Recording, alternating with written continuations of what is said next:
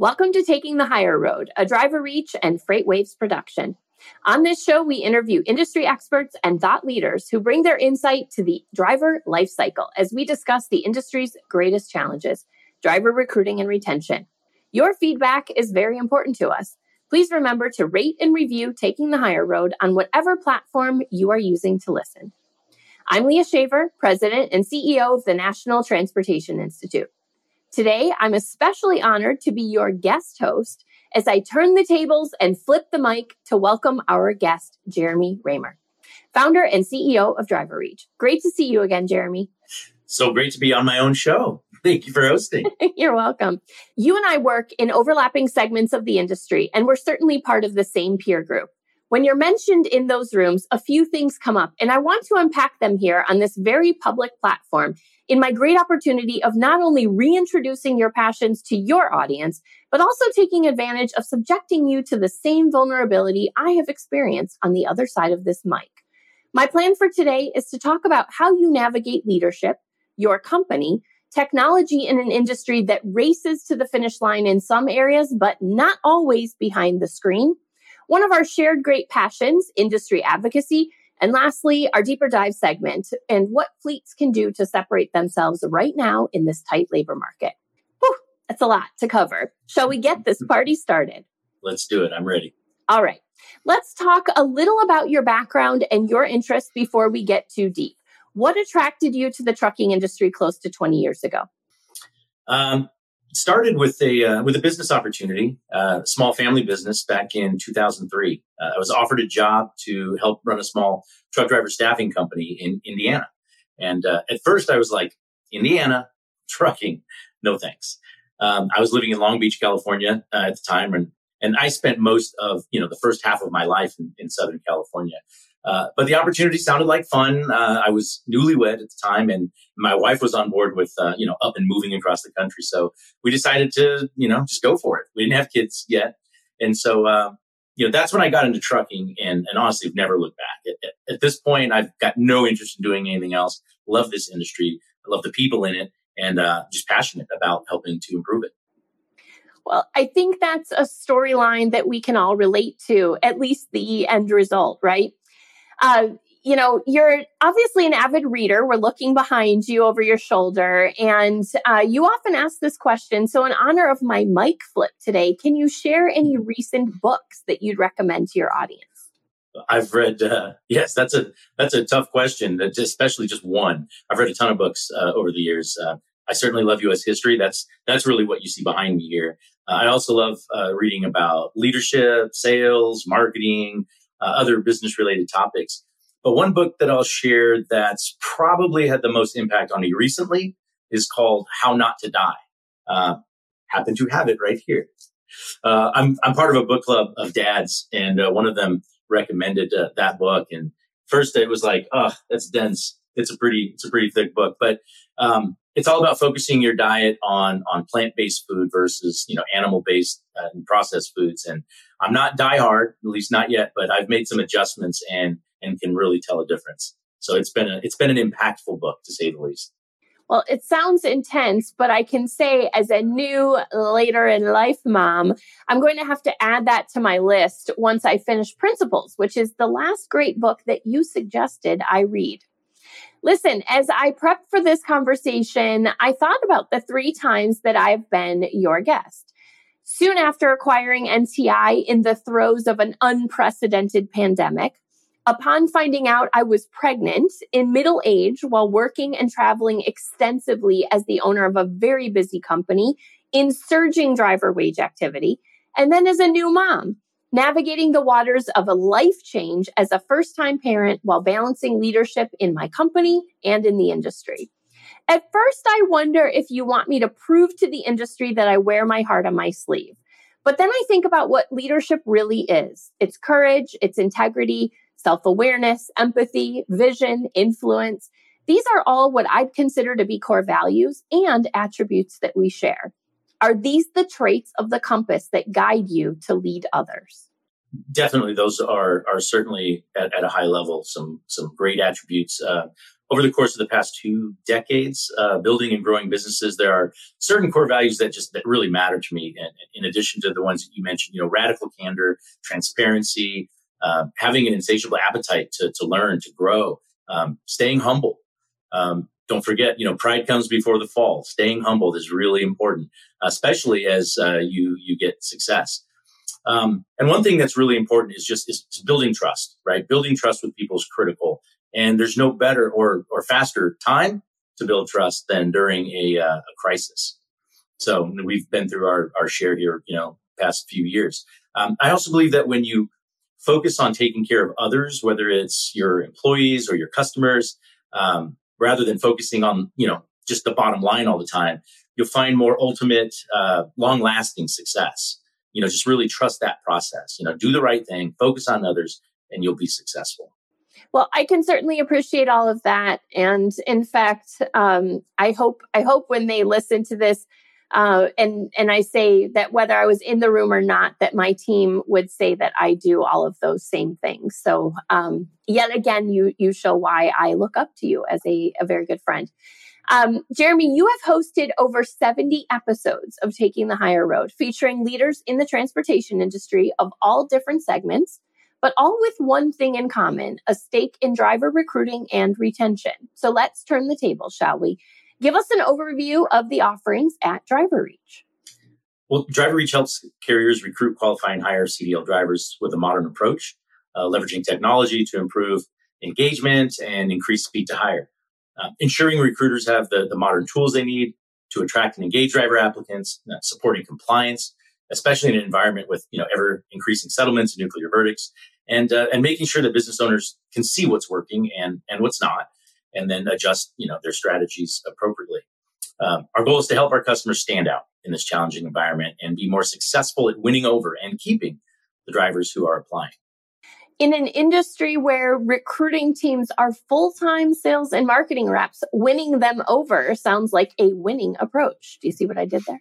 I do. You previously ran a truckload operation and a staffing company. Certainly, we see the connection with recruiting and retention, but why and how transition to technology that supports both? Um, when I was building both of those businesses, I, I, knew it would be critical to leverage technology in order to you know make processes more consistent, more efficient, and and to scale and, and continue to grow. There wasn't uh, a lot of options in trucking as far as technology was concerned. I think trucking is traditionally behind other more innovative and progressive industries, especially in the area of HR and recruiting technology. Uh, I started building some of my own technology to help, uh, you know, my business with, with recruiting, qualifying, hiring drivers, and, and managing them throughout the entire driver uh, life cycle. And I realized that what I had built for me would be a great tool for the industry as a whole. Um, that's when I decided to sell my staffing company and, and focus all my time where I saw the biggest need in the industry, you know, software to help with the one problem we all had, recruiting and, uh, and hiring drivers. All right. So here's the question that we're all considering now. Why take on the 800 pound gorilla, if you will? Well, I, I thought you might ask this question. Um, as I mentioned, there there weren't a lot of options, right? Specifically in the area of recruiting technology, there was only one. It seemed outdated and antiquated from a technology standpoint, and since it was, you know, more or less a monopoly, I felt there was a lot of room for improvement with regards to their product and their customer service. So we built a solution that's far more intuitive, clean, and modern, uh, incorporating other critical elements to a standard ATS, uh, CRM functionality, uh, electronic document signing. I felt the industry really needed healthy competition in this space. You know, everyone wins, especially the customer when uh, when competition exists. Now that being said, that 800 pound gorilla hates competition. I get it. They basically had, you know, free reign for, you know, 12 plus years before DriverReach and a couple others entered the market. But at the end of the day, we believe our product is more innovative and we've got a greater respect for our customers' data privacy and security. Uh, we believe that if a customer spends, you know, tens of thousands of dollars in advertising, the drivers who apply are theirs and only theirs. You know, we don't sell access to that valuable driver data uh, I've just I've got an ethical conflict with that. And uh, and as it stands, making that data available to others is working against the carrier's you know driver retention effort, and it's gumming up their uh, recruiters with leads that you know may not be all that genuinely interested. And again, at the end of the day, you know, competition is good. Everyone wins.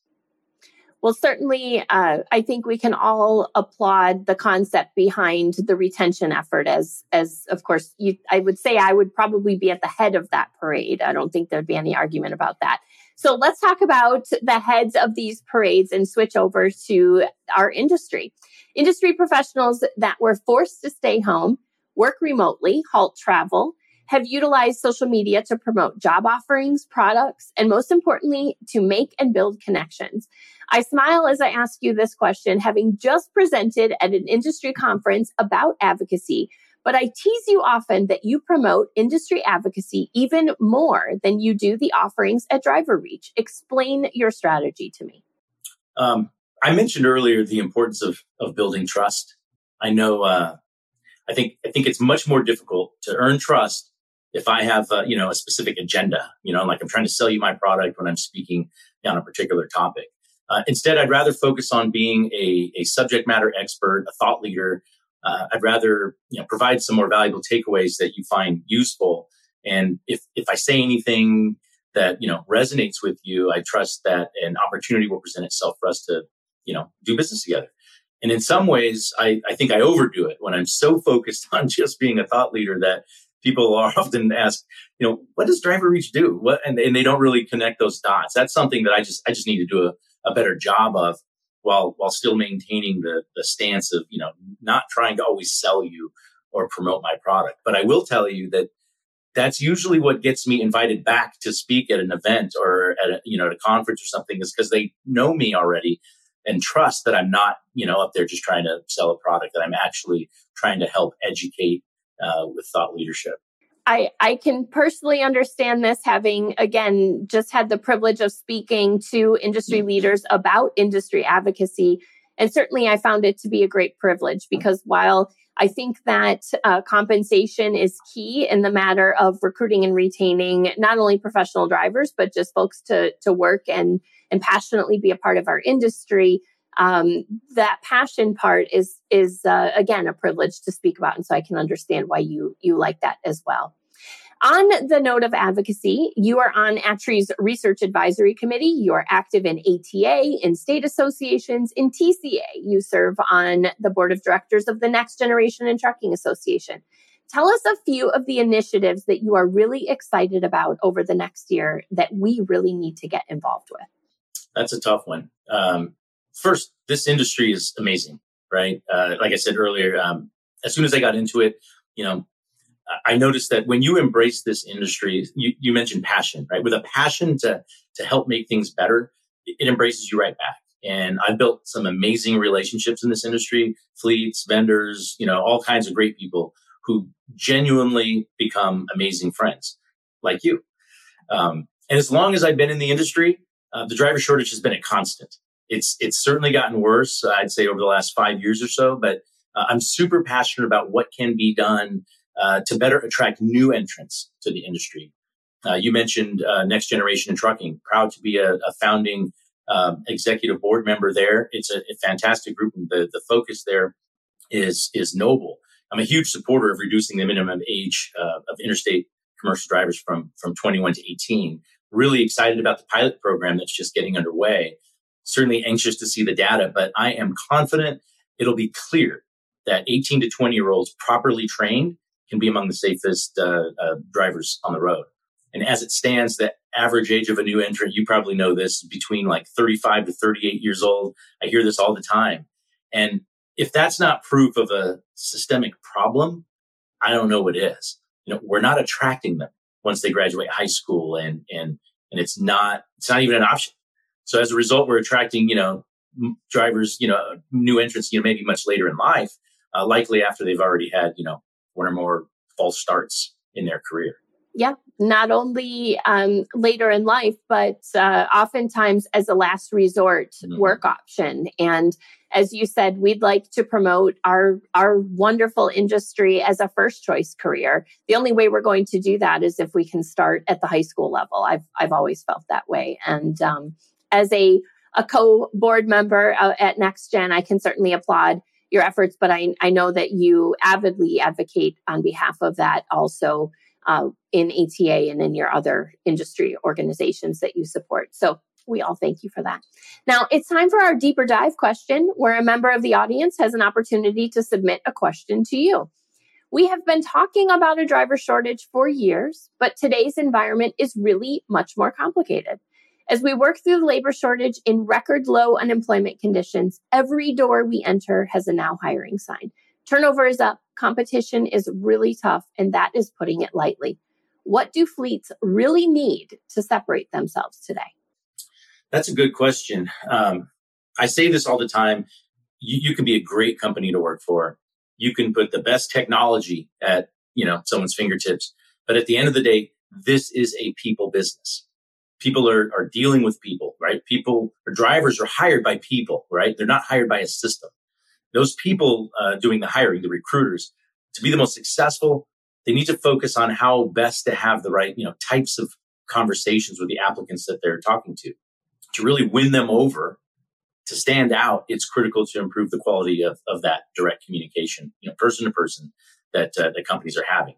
I think that's where the rubber meets the road. That's something that I'm really passionate about because, like I said, if I'm providing um, a software solution, that by itself isn't going to get it done. You know, not to here's here's my opportunity to not miss you know the the chance to promote a book that uh, that we participated with uh, Phil M. Jones, well-known speaker in sales, um, extravagant, you know, leader worldwide. He wrote this book called Exactly What to Say, and it's great for sales. And what he did, he saw he got into the trucking industry a little bit, sought me out, and said, "What do you think about putting a, a book together that's for CDL drivers?" That takes some of the principles that I've got in my Exactly What to Say book, but but cater it to the driver recruiting, you know, to the trucking industry. And I thought that was a great idea because nothing else, to my knowledge, existed. And so we went through that process, and made some updates, and then put that book together and, and offered that uh, uh, to the industry. And I'm excited because it's it's helped a lot of companies improve drivers, uh, improve their recruiting, their their hiring, just by having better conversations and have, doing a better job at leading that conversation to to an end, whether it's with your company or or not, I think having you know just directing that and leading that made a huge difference. So that's my plug for exactly what to say that you can find on our on our website. Excellent. Well, um, the importance of positive interactions with folks, whether the end result works out with their individual company or not, I think is crucial and certainly a, a vital training component for any potential recruiter. So I, inter- I, I encourage any recruiter or recruiting leader to make sure that their team uh, does read the book as, as ours has as well. Thank you so much for joining us today, Jeremy. I really appreciate your passion and energy, and most of all, your willingness to invite so many industry friends, including me, to a platform that allows us to not only share excitement about what we do every day, but also what we are passionate about. I look forward to you passing the mic to me again soon, or even better, sitting at my desk for a quick sesh on driver wages and strategy. Deal. Thank you.